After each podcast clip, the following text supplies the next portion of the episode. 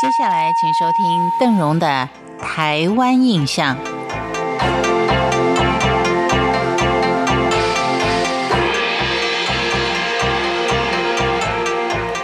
在今天的节目当中，我们仍旧回到国立海洋生物博物馆，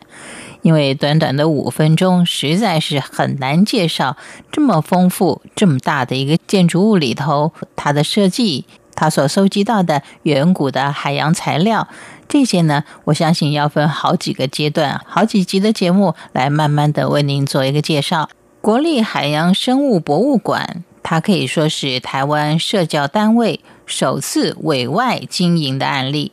为了落实专业分工合作的理念，经由甄选的过程，把管理的水族部门委由海景世界企业股份有限公司来负责经营管理、研究、教育推广等其他专业工作，就由海参管理的学术跟工作人员来负责。所以大致上呢，它是分成两个部分，一个是展示，一个可以说是研究的部分。再来，我们先看海参馆的位置，它是位于屏东车城的后湾村，临海的这个绝佳位置，再加上南台湾特有的蓝天白云，使得海生馆的整体显得是相当的开阔而热情，随时都欢迎大家进入他的怀抱。全区规划的面积合计就有九十六点八一公顷，其中。博物馆区规划新建三十五点八一公顷，而周边绿地跟服务设施区，像是停车场或是游客服务中心，也占地有六十多公顷。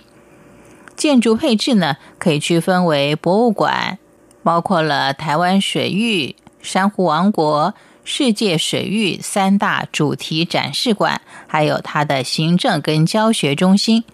其他的就是有水族实验中心、服务设施、研究大楼、维修设施、国际会议中心以及学研中心等等几个相当重要的主要建筑区。在台湾的博物馆当中，有所谓的学研中心。相信你就可以知道，它绝非只是一般的海洋生物的展示而已，它还有加上学术的讨论跟研究，以及如何传承稀有的海中生物等等的研究主题。海生馆它整体规划的理念，它就是以展示水的精神跟特性为主，馆区里面以最不扰动环境的方式进行建筑开发。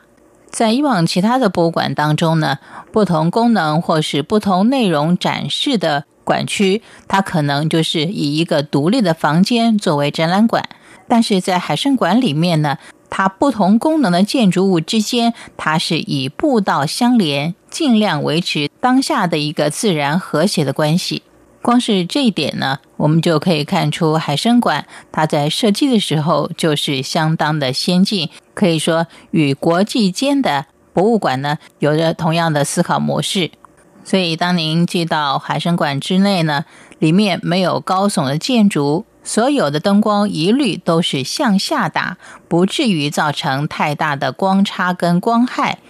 也因为它杰出的设计。海参馆的建筑曾经在民国八十七年度行政院公共工程品质优良奖以及二零零一年美国国家工程杰出奖首奖。还没有看到海中生物啊，光是它的建筑得奖率啊，我相信就已经会吸引很多人想要去看一看它的建筑体了。